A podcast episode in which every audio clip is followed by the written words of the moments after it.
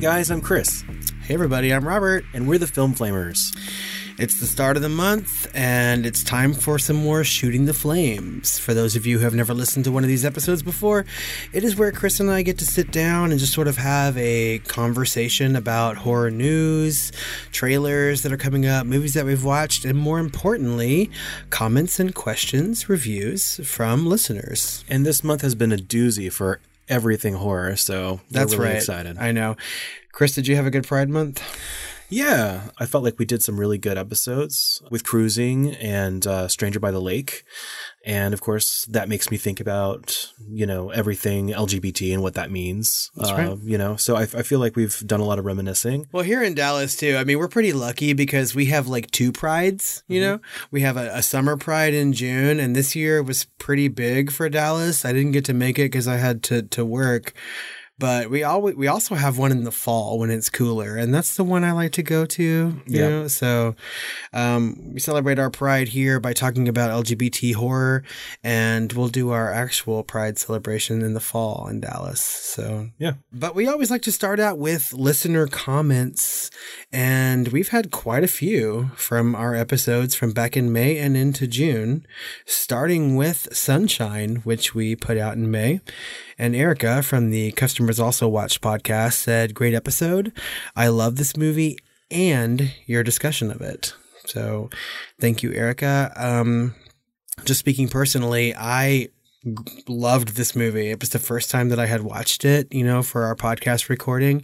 And there were some other comments that people had made about our discussion in the movie itself. And it seems like a lot of people really enjoy this movie. And I was kind of surprised by that. Really? Did you hear from a lot of people on social media that had watched it for the first time and gave it a chance? No, actually, everybody who had said anything on social media had seen it many times before and just loved it. And I think they liked the fact that people were actually talking about the movie, which is good. And I think that a lot of people should go and see this movie. Um, you know, I have friends and family who listen to this podcast, and my cousin had never seen it. She listened to the episode and she was so intrigued that she went and like re- recorded the movie on her DVR to watch, and she also loved it. So she said the cast was stacked and just like loved it. So I mean, I think there's a lot of love for Sunshine. Yeah, totally. I love that movie. It's So- really well cast. It's extremely well made. I mean, there's a lot to talk about in that movie. Which we did. Just a reminder: uh, Robert is the uh, social media guru of the Film Flamers. He's the one. I'm. I'm kind of a lurker in the shadows because uh, I'm stuck in my cave editing and basically putting our episodes together while he's communicating with the masses. So, uh, generally, if you reach out to us on social media, you'll be talking with Robert. That's right. And so when I say things like, it's the first time I've seen this movie, that is me talking and not Chris, you know? So Sometimes he'll use the royal we. our next group of comments are from our top 10 sci fi horror episode, the first one being from at R.L. Terry. I really love the faculty too, but I gotta disagree with Aliens. In my opinion, it is not a horror sci fi. It took the franchise from horror with Alien to action adventure. The OG is a true horror masterpiece. So I disagree, but I get what you're saying completely, right? Because it obviously is much more of an action. However, I would say that Alien is the better film versus Aliens is the better movie. And I feel like that's a really concise way to put Alien versus Aliens. I have the biggest smile on my face right now because that is the best way to put that, really. I've never thought about it that way. Yeah. I mean, like, Alien is a great film. And when you want to enjoy and just like go and get lost in something, I mean, like, Aliens is the better choice. And I also have to agree with Chris and say that I think that Aliens is a horror movie. I mean, when you get down to it, Oh, there's body horror. Yes. There's there's a lot of tension in that film. I think the umbrella of horror and umbrella of horror sci-fi is large enough to have this in its scope. at the end of the day, there is a giant alien that is killing people. Right. Yeah. And that is scary, you know, and that's that's horror. And when you talk about tension, are you talking about the kind of tension that mostly comes at night?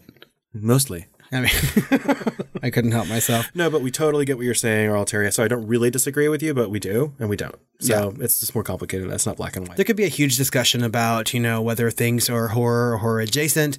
And here at the Film Flamers, we like to cast a very large net when it comes to horror and horror adjacency. I think that we can watch movies that most people consider a drama and we would call it a horror film. Yeah. And, you know, and Aliens just fits neatly underneath that net. Mm-hmm. Uh, Lachlan from Facebook says, Great episode. Love that Cronenberg got some airtime. My addition would be Existenz, which admittedly is more body horror, horror adjacent than Scanners or Videodrome. Great cast and a wild ride. Uh, Lachlan, like I told you on Facebook comment, I have never seen Existenz. It's like the one Cronenberg movie I've never seen, and I do not know why. I just have got to go watch it. Yeah. I think when the when it came out, I was working in a video store. I had it at my disposal, you know, since it was released. I've just never watched the movie. Chris, have you seen Existenz? no. We just need to sit down and have a Cronenberg weekend, and you will vomit many times, but you will come out a much better person. No. I love at the end of Cronenberg. I've seen several, but I mean, at the same time, you know, there are movies that I've seen that you haven't. So That's sometimes we get to trade. Obviously, I haven't seen as many classics, and I need to. And maybe we will sit down and watch Existenz and like it so much that we have a full deep dive episode on it. So, Lachlan, thank you. I know that you have recommended movies to us on Facebook um, before. Jack Frost, I think he said to watch for like holiday horror. So, keep those recommendations coming, man. So our next comment is from Jay. Hey Jay. Uh, she says, "Love this. Just finished listening, and I just realized how much I love the sci-fi horror subgenre. Also, were you guys not fans of the Fourth Kind? I do like the fourth kind. Um, it Haven't was seen it. it's um it's good. It's shot in this weird like documentary kind of style, and it's got Milla Jovovich in it, which I always love. Wait, that's the Fourth Kind? Yeah. with the owl." I don't know. She was in an alien movie, like uh, kind of a documentary style. It was a reenactment. Their owls outside the window is actually called the Fourth Kind. Is that what it's called? Yeah, there's a movie called the Fourth Kind, I think. Yeah. Okay, but seriously, I have to. I know we up need to look this up before we do that.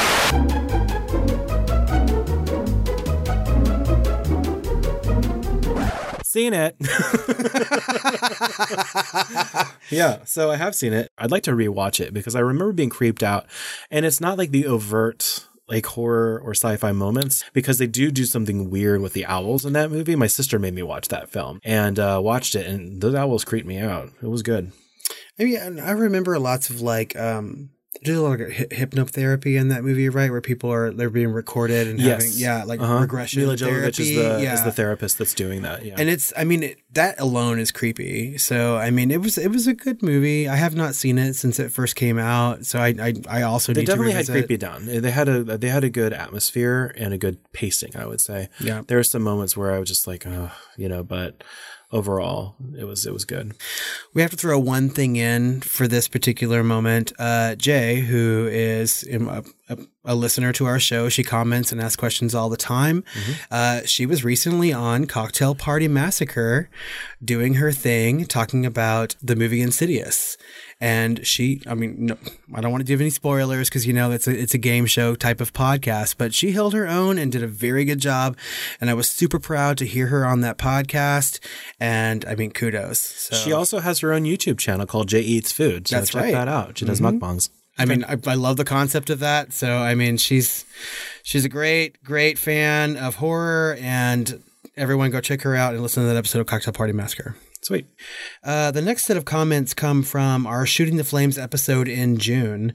And at Ignatius Striga on Twitter says, one correction, George Romero's collection went to the University of Pittsburgh, not UPenn. So if you come here to Pennsylvania, you will have to go to my alma mater. And I need to thank her for this comment. And I did on social media because you're never truly a podcast until someone comes on and says you've gotten something wrong. You know what I mean? Yeah, like calls you out on it. So we have our own little like corrections thing. Yep. So thank you for pointing out our mistake.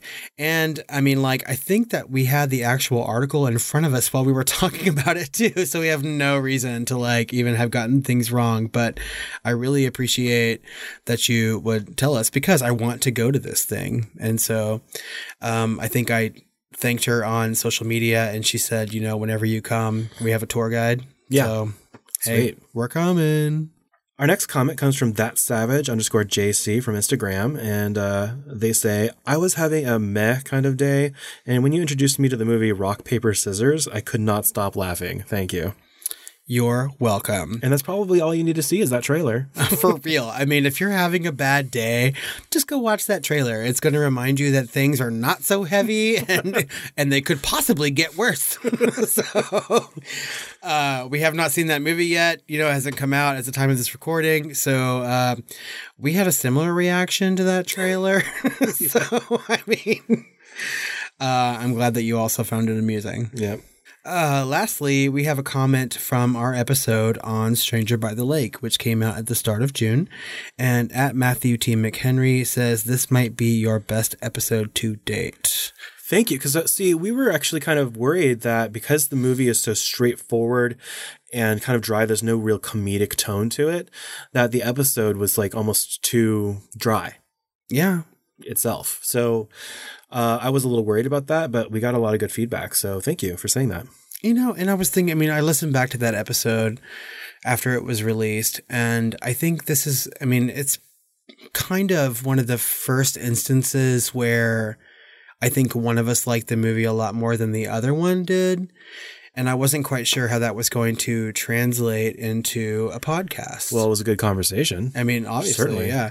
And we, I mean, I think that it brought up a lot of like ideas and questions about not only, you know, its horror adjacency, but also like, you know, gays in cinema and gays in horror. Yeah. And um, I mean, we we really appreciate that comment. I mean, it's like the highest praise. So thank you so much for saying that.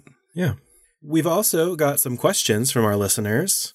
And the first one is again from Ignatius Striga and says, What is your favorite interpretation of werewolves in film? That's a really good question. I am not the biggest fan of werewolves. Me I mean, either. yeah, I mean, I I really enjoy a monster movie, and I also enjoy the inner turmoil that comes from being a werewolf. Right, some sort of like duality. But um, when I watch these movies, I'm usually not that impressed. I will have to say that my favorite werewolf movie ever is An American Werewolf in, in London. Yeah, it's like, are you talking about a transformation scene or like a good representation of what werewolves are capable of Yeah. or like scare factor or what? Like, I really liked the first Underworld movie for werewolves. And I also liked kind of like that vampire werewolf hybrid in Underworld. Yeah. And then uh, I love American Werewolf for the transformation scene. Uh, Wolf was really good uh, as far as like werewolves in general, with like David Spader and Jack Nicholson and Michelle Pfeiffer back in the day.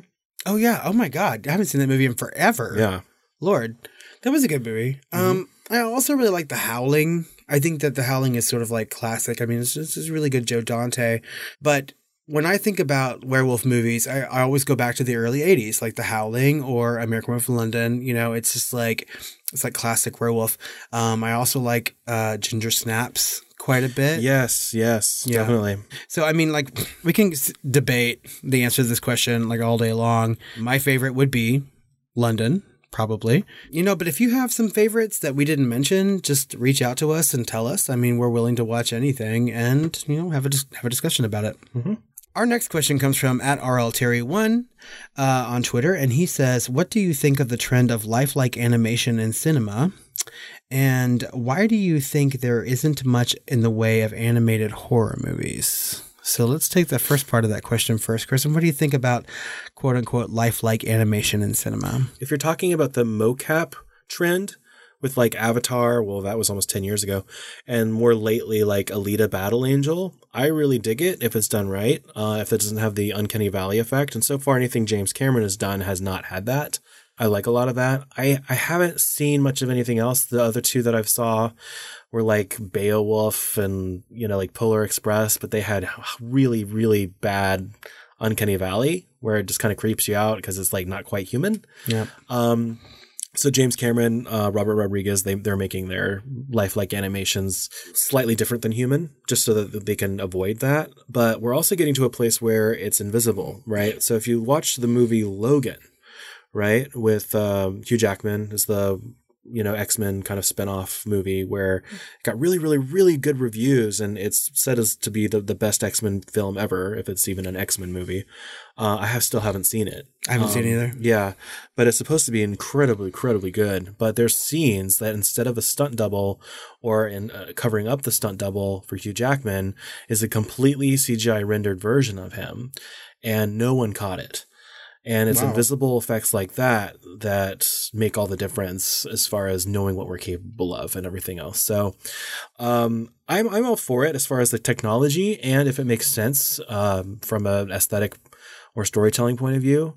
As far as um, horror in uh, animation, I think we've gotten we started to get more of that. Uh, the Death Love Robots, I guess, that just came out on Netflix had a lot of horror in it. Tons of horror in that. And it was really, really, really good. And I think David Fincher is even behind that as well. That's right. Um, and of course, we're covering his film Seven. But uh, I, I'm I'm quite happy with uh, horror animation, and uh, I, I I know there isn't much in the way of it, like you said, but uh, I would definitely check that out. And there's another season that's already been uh, approved for that, so definitely check out uh, Love Death Robots if you have a chance. It was picked out. And there's a lot of different kinds of animation in that show. I mean, some of it was very, you know, quote unquote lifelike, and some of it was more like hand drawn. And isn't there going to be a Gremlins animated? You know? Yeah, I mean, there's there's tons of animated horror. I mean, if you look at things like, and it's a lot of it is geared toward children, and rightfully so. It's animation, so you have things like Hotel Transylvania or Monster House, you know. Yeah. And I mean, like, there's there's tons of examples. I think. I mean, maybe your question is more geared toward why isn't there more adult animation toward in horror? And I mean, I think the answer to that question is that I mean, maybe adults just don't like animation that much. I mean, maybe I'm just speaking for myself because I know that Chris just talked a lot about different movies that he has seen and whatnot, and I am just not the biggest fan of animated films. Well, even I'll see like trailers for Pixar movies, and I'll see them like years later, or maybe I'll begrudgingly go to a theater, and I always love them. yeah, So I it's know. just that that knee jerk in me that just doesn't want to go see an animated film, but I almost always enjoy them, so I just need to get over it. Well, I mean, and if I had to choose, I mean, I do, I, I like Pixar movies. You know, when I actually sit down and watch them, they almost always make me cry. You know, and I feel something, and I, I laugh, and I come out liking the movie. But if I had to choose between the two styles, you know, like computer generated animation or something more hand drawn, like classic Disney, you know, I would always choose the hand drawn. I mean, every t- every time, I, I would rather my my animated movies, you know, quote unquote cartoons or whatever, look like a cartoon, you Yeah. know, and I, I I will find myself enjoying that particular movie a lot more. I'm not saying that like Pixar movies like WALL-E or Toy Story are any better than things like you know Beauty and the Beast or Little Mermaid, Lion King, things like that, you know. But I mean, I tend to like those older ones better. I, I like to see that kind of art, maybe. Yeah, And I mean, it really it just comes to a subjective standpoint about which one maybe you like to look at more, essentially. that's one reason I really like uh, Love, Death, and Robots is because every single episode is different animation. That's right. Yeah. I mean, and I did not want to watch that show at all. And Chris, you know, sat me and my husband down and we went through almost all of the episodes and they were so good, you know? So, I mean, he's right. Begrudgingly or not, sit down and watch some animated movies, especially animated horror. It may surprise you. Mm-hmm. So, yeah. Our next question comes from Friday the 13th, and they're asking, What sin do you think you break the most often? And of course, they're referring to seven, right? The seven deadly sins for mm-hmm. our next episode. That's right. Let's see if we can count them down Wrath, envy, sloth, wrath, envy, sloth, gluttony. gluttony. Um, I wish you'd be better at this. hold on, hold on, hold on, hold on. Gluttony, greed, sloth, pride, lust, wrath, envy. I did it. Yeah. So out of pride, greed, lust, envy, gluttony, wrath, and sloth, what is yours? Oh God, so many. Um, I break almost all of these regularly. I would have to say probably gluttony. I guess. I was going to say mine might have been sloth. Really? You don't really seem that like lethargic or anything. I don't You know, uh, well, that's the way the nature of sin. As far as I think, like, I don't want to get too far deep into this, but like, I know it's a whole like religion is concerned, but it's not so much about what we're doing as judged from the outside as maybe more like a modern point of view, but what we feel the most guilty about as far as what we feel like our own problems are. Okay. So like what my judgment of you would be is probably not gluttony, right? For me, I would judge myself as sloth. Because you don't I just feel like I'm lazy sometimes. Okay. But I, I guess what's interesting is like one of the things my boyfriend tells me is that he wishes he was more like me as far as like less like lazy natured. But I feel like I'm lazy nature too. So like I don't know. It's just people's perspective, you know? I wouldn't think of him as, as like lazy, so I wouldn't think of either one of y'all as lazy. I mean, I would think of myself as more as lazy. But I know. I mean, if I if I I have to pick gluttony because I mean, like I'm guilty of all of these, honestly. for like, real. But I know. I mean, like I wrath so much. like I like to I like to eat. I like to I like to drink beer and other alcoholic beverages, and I consider gluttony to be more of an addiction sort of sin, And right? God damn it, it was just Pride Month too. So Pride. Oh my God, we didn't pick that one. I don't know. It's a hard question. I Sorry, mean, Friday. We didn't step into it just as you had planned. unfortunately, the only sin I don't get to break that off in is lust. I'm sorry. I know that's a lie too, but I mean, so, I'm, the answer to the question is all of them, really, except for nope. I'm answering that too. All of them, every single one. Wrath? No, I mean, like I don't get really angry at people, and I certainly wouldn't act on it really. So that's probably the only one that I don't me do. too. Like I'm certainly envious of people, you know. I certainly have my sloth, lazy moments. I'm certainly gluttonous, you know. I mean, I'm lustful. I mean, everyone's got Pornhub on their phone or whatever. I mean, but I don't know. Wrath's the one. I mean, I'm just not. I'm a lover, not a fighter. yeah, I I'm not guess, too envious either. I don't know what normal is. I don't know. I just not don't find myself in that state very often. But we could talk about this all day long. I know it's a whole each other's therapists. It's a whole but- separate podcast. Yeah. However, we want to hear from you guys, especially you guys at Friday the Thirteenth. Tell us what sin you think you commit the most, Yeah. right? And other listeners, come on and tell us. We're going to be covering seven this month, so after you listen to that episode and give a really good look at you know your own personal sinning, just tell us which one you break the most, or maybe which one you like to break. So we have a new patron this month, and her name is Mary. Mary. Mary, thank you so much for joining our community over on Patreon, and we hope that you're enjoying everything that we have over there right now. Um, if you guys would like to join Mary and the others, just head over to patreon.com slash the film flamers. We have tons of bonus content every month and more coming soon. Horror News. This just in. The release date for A Quiet Place 2 has been moved up. It's less than a year away now and is slated for a March 2020 release. That seems really soon. Although I guess in like horror timelines, sometimes sequels come out like super really quickly afterward. I don't care. I just want them to take their time, and I want John Krasinski to come back as director, which he is. Yes. So you know what? It's going to be good. And one of your favorite actors is going to be in it as well. Who's that? Uh, Sunshine lead. What was his name? Oh, Cillian, Cillian Murphy. Cillian Murphy. Mr. Longface himself. Yeah. Oh my God. Okay, I'll still Yep. watch it. Okay. We have talked about the Alien shorts that were released as the celebration of the 40th anniversary of Alien. And we have talked about, you know, on different Shooting the Flames episodes about how they were like in, released individually. Well, now they are all released on YouTube in one convenient playlist. And we are going to link to that in our show notes. Along with all the other links to our news items. That's right.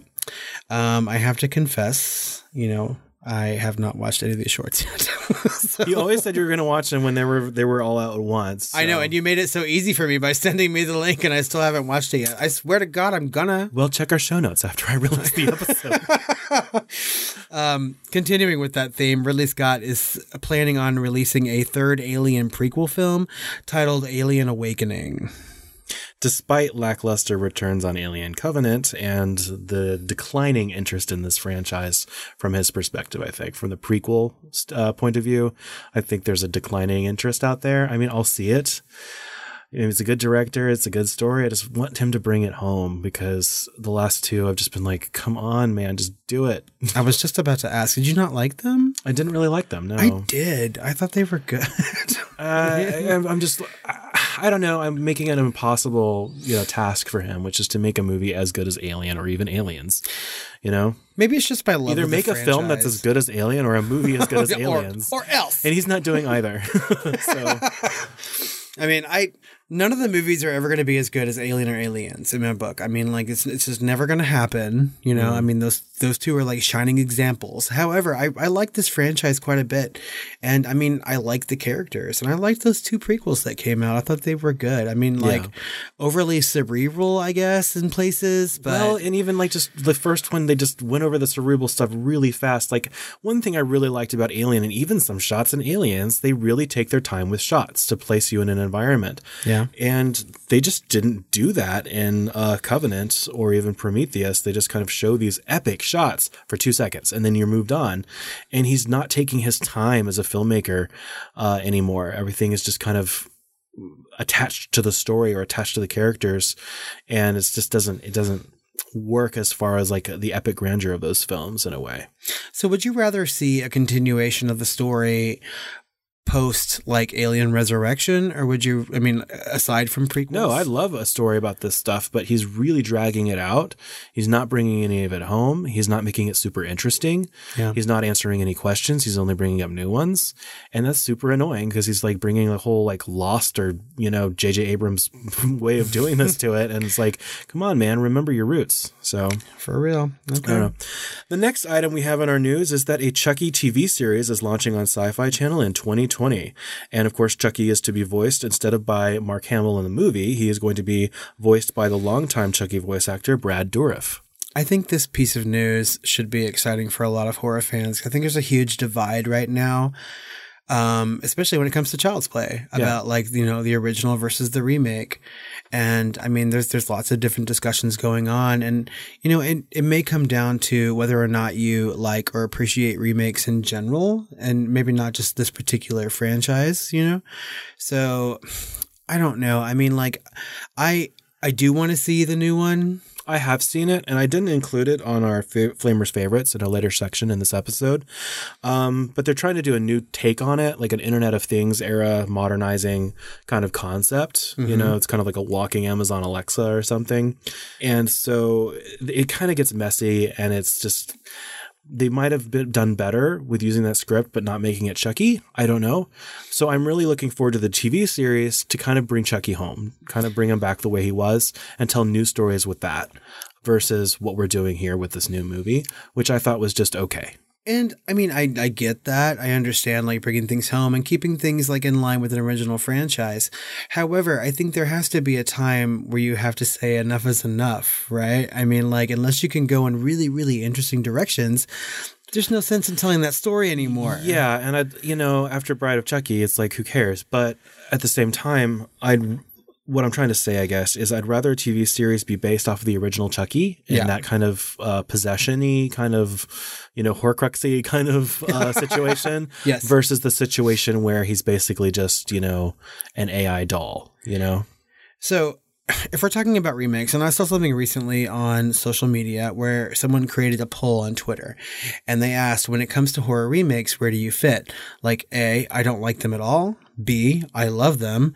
I'm cautiously optimistic. Or, I mean, I don't know what the fourth option was, but Why do we always have to categorize stuff like that? It's like you, you judge things on a case by case basis because some remakes are fucking amazing, Amazing, and yes. some are just shitty. There's sometimes there's strings of stuff that make you want to categorize. Sometimes there's just strings of films, film remakes that just suck, you know. But there's some that just you know shock the crap out of us. Like I thought Pet Sematary was better than it deserved to be. yeah. You know, I thought um, Well, I think it was better than people gave it credit for, for sure. the fucking Thing remake, you know, even though it was 1982, was amazing. It was better than the original, Yeah. in my opinion. Uh, you know, there's a lot of remakes that are just amazing. So I'm just always so flabbergasted when I see people say, like, oh, no, you can never remake this movie. Why are you doing this? I mean, like, everyone has to remember that the original is not going anywhere. I mean, if you really, really enjoy Yeah. that movie and it's a part of your life or you know, something that you and I do that. Like the. Poltergeist remake, I refuse to see it because Yeah. the first one is so important to me. Yeah. And it's in my top 10, possibly my top three or even my number one at times because that's always nebulous. But you to me, it's have to changing. remember that it's not going anywhere. It's Exactly. okay. You, you but can- you I don't want to think about the remake while I'm watching the first one. And so if it's not getting like 100% on Rotten Tomatoes, which is like an impossible, you know, pedestal to try and get it to, to, to be placed on, but, you know, I'm not going to watch it. I will go out on the line and say that I will watch every remake that comes out. I will watch them. I will. I mean, I, I will do my best to not compare the two movies. You know, and I mean, I realize that they are separate. You know, Well, let's let's face it. Also, like Chucky TV series could be surprising. Think of TV series that are also remakes of movies, like Westworld, right? oh my god, you're right. Westworld is a great show. Yes. right? Well, it's also a really good movie. Very I mean- horror, yeah. But yeah, but it's you could argue that it had a lot of new things to say, It did. right? And in, and a lot of cool ways to do it visually, right? And like some remakes, I think it is better than the original. So So it'll be interesting to see how they do Chucky. They could do it like the the new critters, you know, wah, wah. which sucked, or they could do it like Westworld. Who knows? Uh, obviously, Yay. Chucky's not Westworld material, but who knows? I mean, I like Chucky. I'll probably watch every iteration that comes out involving him or whatnot. So, I mean, I'm going to watch that show. And I hope that everyone can sort of just like, I don't know, join hands and just come together as a community and say, at least we're making new horror, Yeah. right? And speaking of tired franchises, Swamp Thing is officially canceled. I haven't even watched an episode yet. Fuck me. Isn't it on some streaming service? uh, yeah, it's on DC's streaming service, and it was What already was canceled. destined to fail? God. Well, it's just funny because I, what I heard was there's been several articles about this and different things like, oh, there was a tax situation where they were promised, you know, tax rebate by the state, and then they didn't get that because of like a paper issue, bureaucracy issue, and so half their budget was like wiped out. And they're like, well, we can't make the show anymore. And then another thing is, well, actually, like the showrunner and then like the studio, like one wanted more of a pr- procedural and the other one wanted more of a straight horror TV show, and they could not agree. And so there was just like a bunch of all of that going on. I think it's probably all of the above. Yeah. And you just can't make a show like that. It's not on steady ground. I have seen some posts on social media of people who really are enjoying this show, and I think that they were sad that it was, you know, being canceled. And Yeah, it's obviously not a tired franchise, but I just couldn't help myself after talking about Chucky. so I mean, I really enjoyed the original Swamp Thing movies, and I mean, I I should probably watch this. I'm probably not gonna subscribe to the DC. well, then you won't see it. I know, so it's fine. okay, fine. Swamp Thing. You know what? Just make a movie, okay? and and put it on Netflix. I know. Please. Coming soon. There were lots of trailers that came out from like the end of May and into June. I mean, so, so much. This was really like a really good time for horror and upcoming horror. And so we've picked out some trailers that we want to talk about now. Uh, the first one is a movie called In Fabric, and it is from the production company A24, which Always has been great, yeah. knocking it out of the park when it comes to horror. Yeah, they're Like, also really. doing uh summer Midsummer. Midsummer. Yes. I mean, so A24 has done things like Hereditary, and I mean, like, they are just like really on top Didn't of they their do game. The Witch? They did The Witch. Yeah. Yeah. So, um, In Fabric is a movie about a woman who is starting a new chapter in her life. And she is taken by a dress that she sees in a window and she goes in to purchase it. But the dress itself seems to be perhaps a little cursed. And some really strange antics follow after her purchase. Yeah, and it's being compared, at least in its own advertising and marketing, as like Argento and David Lynch. yeah, Yeah. so high praise. So we've got to see it. and it looks crazy, like just beyond weird. It does look batshit. So and I am totally there for that. Plus, I mean, like the premise, I can definitely see the Lynch premise. Yeah. kind of like in the vibe, and then I, I can definitely see the Argento styling on Well, this. And conversely, too, I can see a lot of Lynch styling too. At least just in the trailer. I mean, some of the shots, the one-off shots they show in rapid succession, just seem very Lynchian to me. Very Blue Velvet, you know. And it's just like it seems like a crazy movie that I've got to watch. Plus, I mean, like those English accents in that trailer just sell it for me too. It makes it seem like a really classy movie, you know. Are you an Anglophile? No, I'm not. I'm a Francophile. Erica. All right. The next trailer we've got is Dark Crystal Age of Resistance on Netflix coming in August. Now, this is very horror adjacent, But I had to include it here because I grew up with The Dark Crystal, and it's one of those 80s dark movies that we got to enjoy as kids that Amen. just don't come out anymore. And it's just, uh, I watched this trailer and it's just so good and just so like the movie and the vibe and the voices and the look and the feel. All of it's there and, they, and it looks like they did it right. And I'm so excited for this. So we've linked all these trailers in the show notes. So please check this one out. If you grew up with Dark Crystal, you won't be disappointed. Yeah, I really enjoyed that movie when I was a kid. I watched it so, so many times. And it really was a, a, a formative part of my, my horror life because it's it's a creepy, really dark show. I mean, Yeah. geared toward children. And I'm looking forward to seeing what they do with that. It's a prequel, yes? Yes. Yeah. So yeah, it's going to be awesome. Um, we've talked on this podcast, uh, at least on the Shooting the Flames, about scary stories to tell in the dark, which is coming out this August. Um, we've also talked about how much I like the books and watching the documentary and how I was disappointed with that. But we finally got a full trailer for this movie that was released toward the end of May. And um, previously, we had only had like snippets that they showed during the Super Bowl and whatnot. And um, I don't know. I wasn't too happy with the full trailer. I don't. Yeah, we talked about a little. We talked about this a little bit before we started recording, and my perspective is like I grew up with Goosebumps, R.L. Stine, Christopher Pike, all that stuff, but you have to remember that these were really made for those that age group, like uh, probably a little older, obviously, than the Goosebumps crowd um, was a demographic for scary stories to tell in the dark, especially with those illustrations and everything. But who knows? Uh, if I would have easily gotten my hands on it, I, I probably could have, and I probably rifled through it at least once because I do remember some of those illustrations. But it looks like they're doing exactly what they need to do—a slightly more grown-up version of like the Goosebumps movie, right? So it's exactly what it kind of uh, needs to be based on what it was when we were children, and um, I, I really don't fault it for that if they really wanted to do like more of a grown up version, that's not what it would be. You know, that's not really what it would have been in the books because they're very simplistic, short story horror stories. You know, based around these illustrations and stuff. And as long as Guillermo del Toro, you know, takes that creature design seriously and matches it to those books and everything else, that's the best you can do. Uh, and I and based on what I can see, it's some really great creature design. So I'm I'm looking forward to it regardless.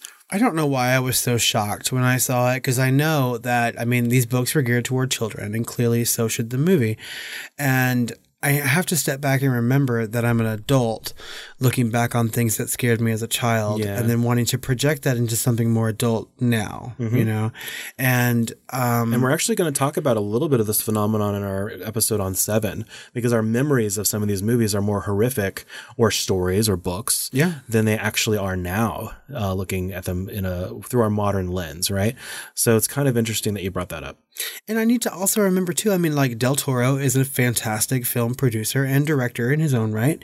And he knows how to make a movie. And the director of this movie is a good horror director. He's also he's gonna be directing one of my favorite Stephen King short stories or short novels, The Long Walk. And I mean, like, there's a lot of cred behind this, and I need to just not be so fucking I, I don't even know the word. Incredulous?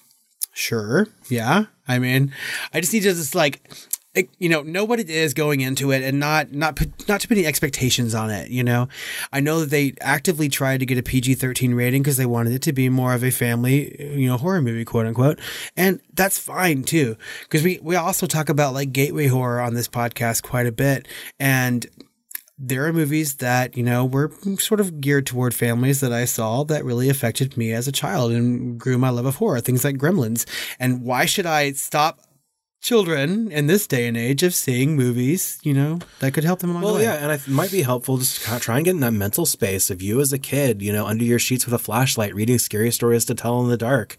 You know, try and find that little piece of you that might survive your your adulthood, and just That's like watch true. that film through those that lens, and you might enjoy it more. That's true. It's very true. The next film that we have a trailer for is called Lady World, and it's on uh, video on demand in August.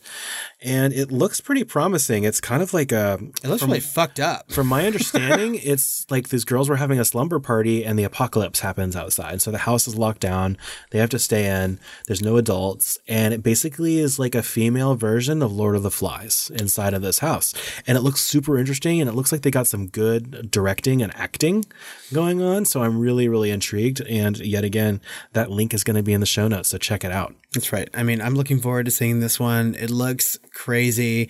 It reminds me quite a bit of a movie that I watched this year called Braid, which is very like Yeah. female centric horror. And I have to applaud this trailer and some of the movies that are coming out because it seems like we are getting some really good female led horror oh, over the last couple years. I mean, like aside from just being like a normal like Final Girl or Scream Queen, I think we're getting some really good stories involving women and horror, and it's just fantastic. And this one looks like a balls to the wall crazy watch. I know it played at TIFF, and some people have seen it already, so uh, we're looking forward to it, and we'll bring you more of our thoughts later on. Definitely.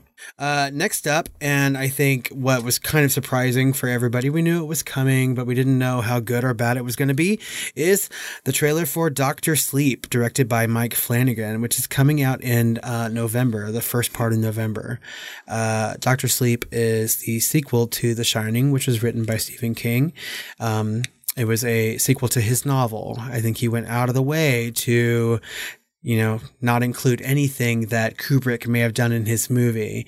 And some of the most shocking scenes from this trailer happen to involve Kubrick's vision of The Shining. Yeah, and I asked you about that before we started recording, and you said that they actually went out and got his blessing to actually kind of in- include because I feel like it's that's out of his hands now, really, uh, because the pop culture or the cultural phenomenon of The Shining is inseparable from Kubrick's vision. I mean, let's face it. I think more people have seen The Shining than have read The Sure, Shining. yeah. You know, and that I mean, this is America, so I mean, then the, the, we're And after to you see the movie and you read the book anyway, you're going to see Jack Nicholson. You're going to Yeah. see, yeah.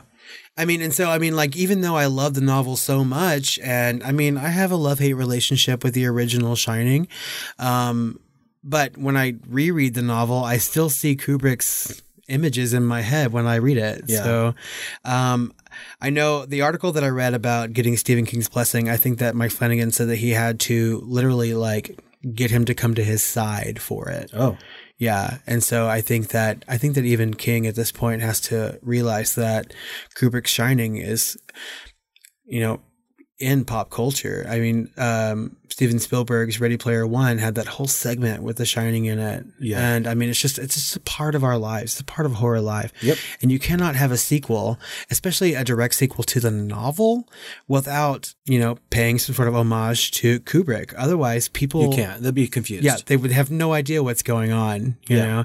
And you, I mean, as, you know, as far as movies go, and I- I like that trailer quite a bit because all those shots that look Kubricky, right, are redone.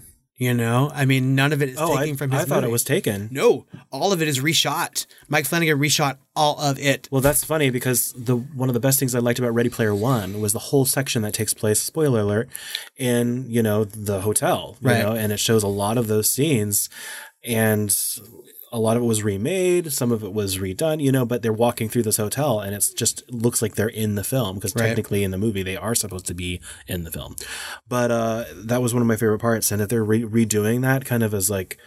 I, I didn't know if it was just included in the trailer so that people would be able to reference it and know what this was, or if that was actually going to be in the scene. And obviously, if you're saying they recreated them, then it's going to be in the movie. He created those shots. And I think, I mean, a lot of it has to do with flashbacks, right? Because, I mean, you really have to read this, this novel to understand. Um, I read Doctor Sleep when it first came out and I thought there would never be a movie version of this because it seemed unfilmable to me. Not only because it seemed so unreferential to Kubrick's version of The Shining, but also because it took it in a weird direction, an even more supernatural direction, if you could say that about The Shining, Yeah. you know? So, I mean, I just didn't think that it was going to be made ever. And it, it really seems like a really well made movie. And I shouldn't have doubted that anyway from Mike Flanagan. Well, I So- love Mike Flanagan. A lot of people don't for some reason. Um, I loved Oculus. I loved The Haunting of Hill House. Like, Yes. I love all of his stuff that I've seen. And if anyone can do it, it's him. And he got Ewan McGregor. So you know what? Amen. You know More what? power to him. I mean, it looks it looks fantastic, and I will say, the very last part of that trailer. If you guys haven't seen it, go to the show notes and watch the trailer. But they have some of the original music from The Shining, the original Shining, Kubrick Shining, and when they played that and they were like slowly putting the letters up of the title, I got such a fucking boner. I swear to God, Horror boner. I was just like, oh my god, it looks so good. I'm so excited. Yeah. So, and I'm even more excited for our next trailer. Chris, what is it? Ready or Not, coming out in August. Oh my fucking god. It just looks so like obviously it's a dark horror comedy, yes. but it just looks so good. It's very reminiscent to me almost of Clue. Yes. I this is exactly what I thought. I was like, this is Clue. This is like an amped up horror Clue. I mean, it seemed to me like this trailer just came out of nowhere. Like I had- know. I had no idea they were even making this movie, and it was such a surprise in a really good way. Yes. Like I am looking forward to this movie quite a bit. Me too. I think that for sure we'll at least do a hot take, but something tells me that this might be one that we deep dive into at some point. Sure. I mean, yeah, it looks funny and amazing, and I'm here for it. Recommendations. June was a really good month for horror. I think, especially when it comes to like streaming and for releases. And we got Definitely. so many releases like back to back to back to back in like the late summer, early, late spring, early summer season. And we've watched quite a bit of things. And now is our time to talk about what we've seen and how we feel about it.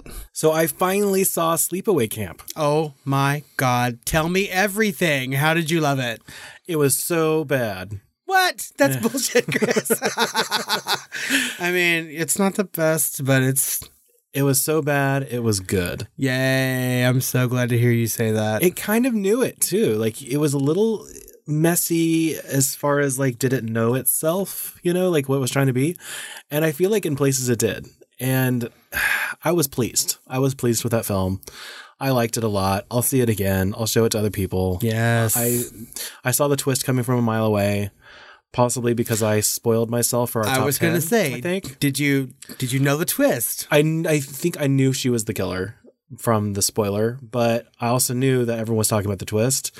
So I think I would have seen that anyway. What I didn't get was the whole um uh actually that's not true. Like this whole s- spoiler sex change thing, not sex change, but like she was always a man Right. thing, but I I have weird thoughts on that. We could do a whole hot take or deep dive into Sleepaway Camp. I think we should at some point. I Like love how Sleepaway Camp. gay positive that actually is or not, eh. because I feel like it's not. yeah, I'm I'm, right, I'm with you that. I feel like it's problematic. I think when without- people put that into like you know gay positive or even LGBT horror, it's kind of reaching, sort of. They So- really kind of like problematize gender identity not being inside the norm. So I feel like that has a discussion there, but it's still a really enjoyable film. So I'm so glad that you watched it Yeah. finally. I wish I was there for that viewing actually.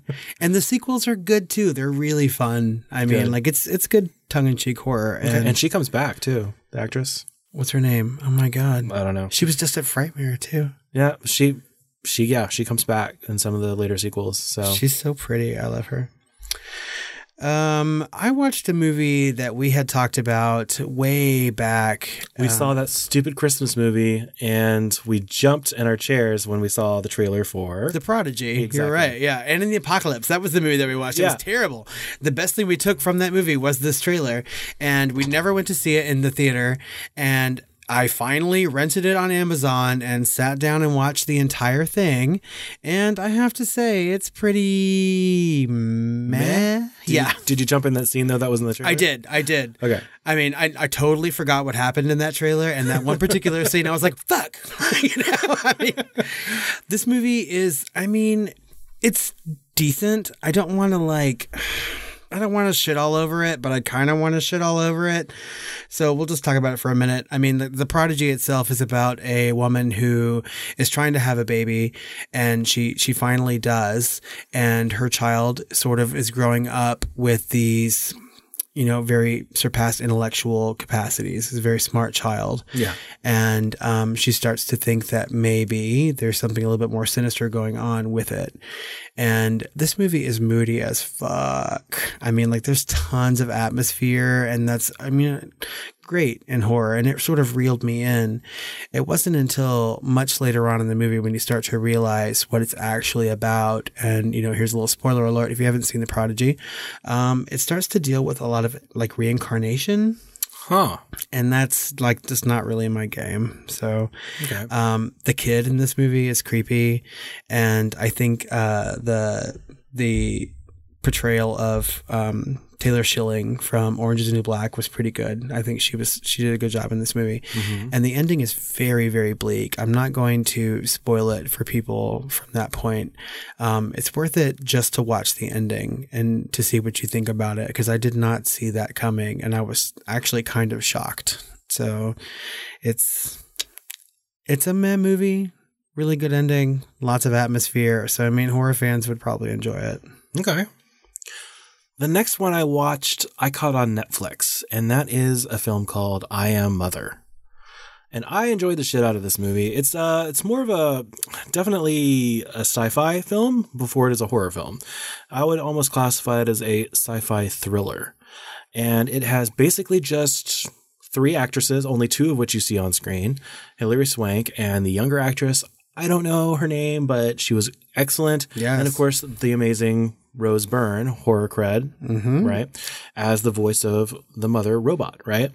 And there's a lot of like uh, humanity, nature of humanity kind of questions and thoughts. Um, there's a themes of trust, uh, definitely in this film. Um, you know, does the juice worth the squeeze? You have to break a few omelets before you make, you know, or break a few eggs before you make an omelet type of situation. Um, there's a, it's just really really interesting and intriguing and kind of tense as you go through the film and i really really enjoyed it i know that you didn't enjoy it as much i know that you loved the first hour and a half I did. um, but you know I, I kind of to me it's not a perfect movie but i have no complaints like I, I don't know what i would change about this film so it's there on netflix check out i am mother at the very least check out the trailer because the trailer's really good Yeah, it's a perfect trailer. um, for Netflix for not having to pay anything outside of my Netflix uh, subscription. This was an excellent movie. And, you know, and I have some things to say about this movie. I think that um, I think it would behoove us to really take some time and talk about it, its themes, and definitely its production and acting. So, guys, I mean, maybe stay tuned this month. We might end up talking about I Am Mother a little bit more later. Oh yeah, on. yeah. Yeah. I watched a couple movies in June, well, late May, early June, that completely changed everything I thought about horror in 2019. Um, I watched two movies that sort of topped each other. Going into these months, I. I mean, like really, going into these months, I had my favorite horror movie of the year so far, and that was uh, Piercing. I liked it quite a bit, and it stayed my favorite so far up until now. Meh. I know. I know how you feel about it. Um, I watched a movie called The Perfection, which is also on Netflix. And it was so fucking good. And like the most batshit crazy way. I mean, like there were so many twists in this movie. You had no idea what was going on until, I mean, you just had to keep watching it. There was no way to know or even anticipate what was happening. There were some good LGBT themes in this movie. And I think a lot of people have like given it some shit about that, saying it's not an LGBT movie. I disagree. Um, but I mean, it's, it's hard to even classify this film. I mean, is it a revenge movie? Is it something else? I don't know. It's crazy. It's just so great and totally worth a watch. All the performances were fantastic. Steven Weber from Wings fame is in this movie in a way that you have never seen him before. And it was shocking, entertaining, thought provoking, and wonderful. Okay. I loved it quite a bit. Um, I What's the other one? I also watched a movie right after this. It, it was released on Amazon to rent. Um, and I subsequently bought the DVD halfway through watching my rental of it. Shudder. It's on Shudder now. Okay. Yeah, it's called Knife Plus Heart. And it's a French film. And I think everyone knows from our discussion on Stranger by the Lake how much I love French horror anyway. So maybe it's just a little bias. I also love Giallo. And this is a perfect Giallo movie. It's also squarely LGBT hmm. in a really unapologetic way. They've created this just like world where it's okay to be gay. And the movie itself is about a woman who directs and produces gay porn Interesting. in Paris, 1979. Oh. And she's trying to win back her lover, who's the editor of her films. And she does this by making her like opus, her opus gay porn movie, right? Dealing with um, someone who's like killing people off, right? And mirrored in real life the people in this movie some of these actors are being killed off one by one by this really like strange giallo-esque killer and i mean it's just like terrifying, beautiful, just amazing. And in true Giallo fashion, there's an amazing soundtrack by M83, like that the Oh, French band. really? Yes, it's so oh. Good. I'm telling you, I know you would love this movie. I didn't press it on you when I, didn't first watched that. it. I love M83, and I loved the the score that he did for that one Tom Cruise sci-fi horror movie. I mean, this movie is so good, and I, I really encourage everyone to go watch it, whether or not you enjoy like gay horror, or if you enjoy giallo films. I think this is just a really good movie, and it even surpassed the perfection. And so, I mean, like if 2019 continues in this path, I'm just gonna like every movie I see more and more. But currently, Knife Plus Heart. For me, is the best horror movie I've seen this year so far. Definitely gonna see it. It's so good. You should know that I brought it with me, Oh, okay. there you go. just in case. Okay. Well, the other movie that I watched, and this time in the theater, was Brightburn. And from here, I'll just transition straight into my. Flaming rant. Oh, this makes me so mad. So, Brightburn got a Rotten Tomatoes score of 56%, with an audience score of around 70%. I thought it deserved quite a bit higher than that, especially in light of like the Chucky reviews that just came out. They're like a 79 or 80% or something like that. Yeah. Like, Brightburn to me is a much, much better slasher, and it's an unapologetic, straight slasher film. But I think people were really kind of expecting something else. Looking back, the trailer had kind of like a Rorschach quality to it, where people kind of saw what they wanted it to have, I think.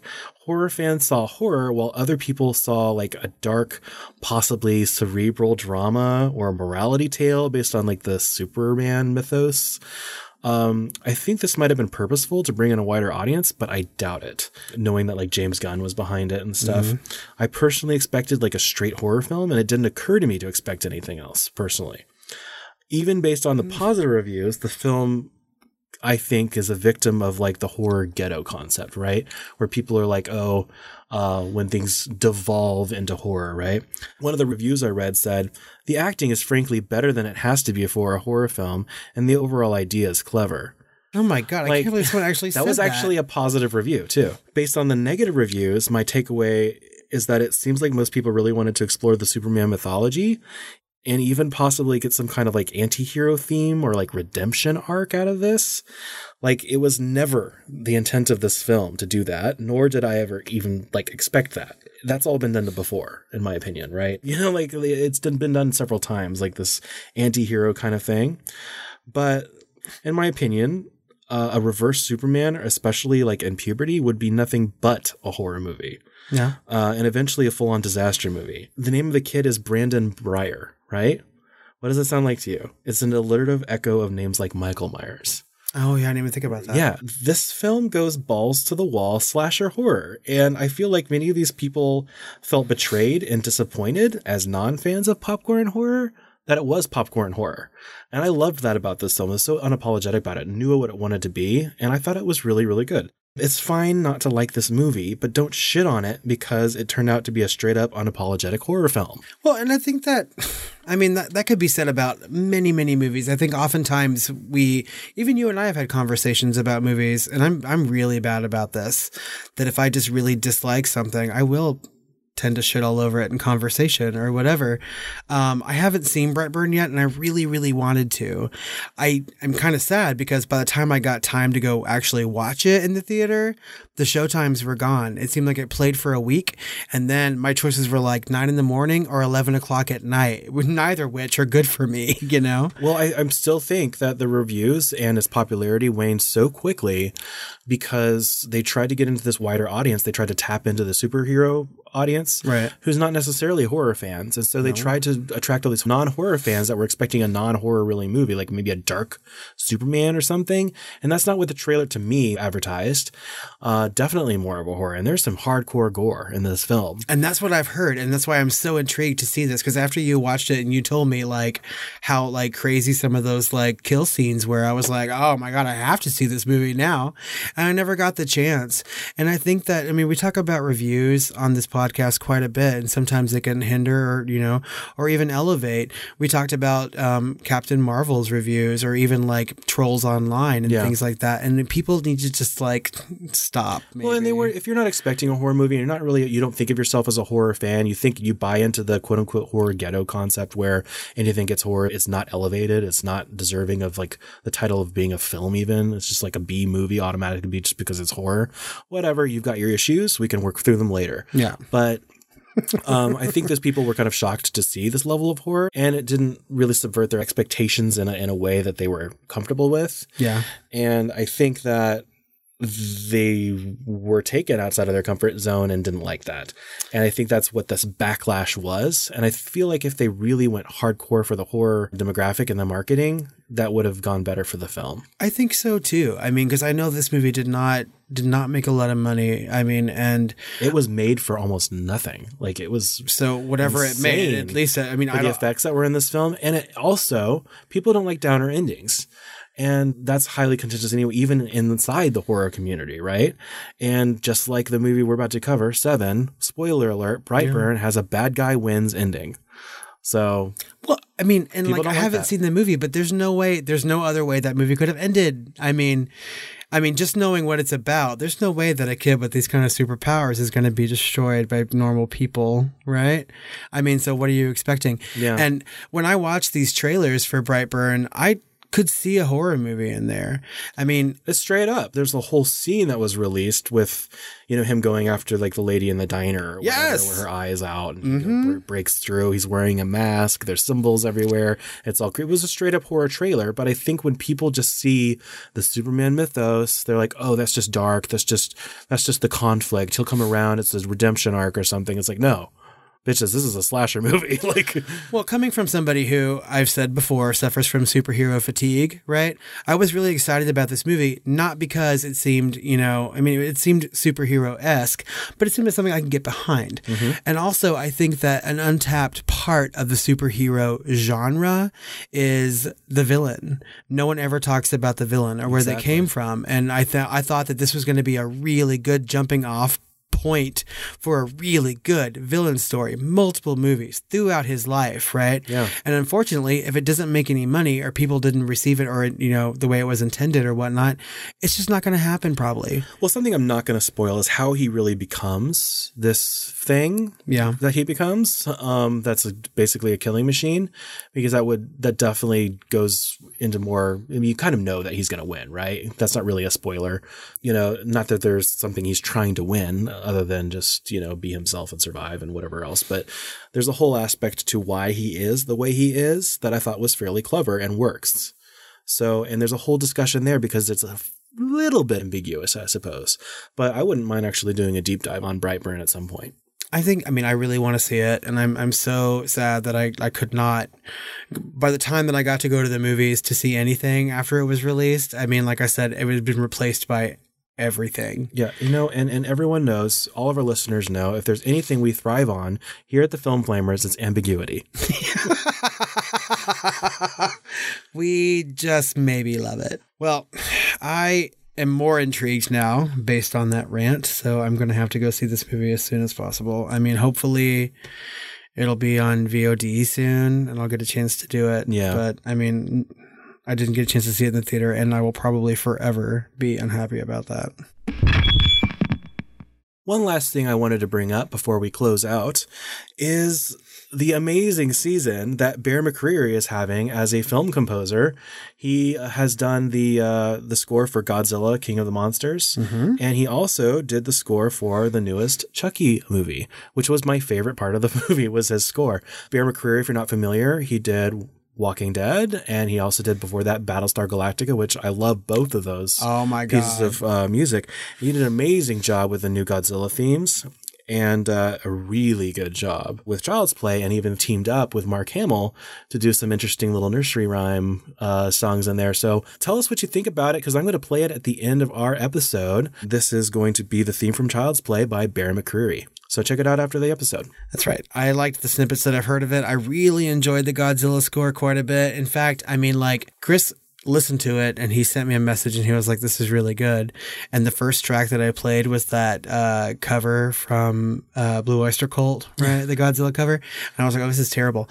But even on subsequent listens of of that, I really enjoyed that cover even more too. Oh, really? That soundtrack is good. I, always liked skip it. that track. Oh my god! At the end of Godzilla, I just loved that that cover. It really brought it home for me. And Bear McCreary is so good. Battlestar Galactica's music was good from like start to finish. I listen to it all the time, and I'm not the biggest fan of film scores, and I like that. So, Mm-hmm. I mean, guys, listen to this after the episode and tell us what you think. I hope y'all enjoy it. Yep. Well, I think that just about wraps everything up for this month's episode of Shooting the Flames. As always, we really appreciate all of your comments and listener questions. We look forward to talking about them and starting a discussion with you guys, both here on the episode and on social media, and answering all of your questions. Uh, we also appreciate any reviews you give us, either on Apple Podcasts, even on Facebook. If you can give us a review, leave it. We're going to read it on this episode every month. So please feel free to do that. And let your voice be heard. Call our hotline and let us know what you think about us. Ask us a question with your own voice. Call us at 972 666. 7733. If you're a little shy and don't want to do that, go straight to social media. Find us at the Film Flamers on Twitter, Facebook, Instagram. And I think that's all the social media outlets, right? I mean, if you make a new one, we'll be on there. And if you're antisocial, just email us. That's right, at tiredqueens at filmflamers.com. I am tired. We have talked a lot about the amazing horror that we've gotten in May and June. We look forward to talking to you guys again in August, but until then, Sweet dreams. Hi, I'm Chucky. Want to play?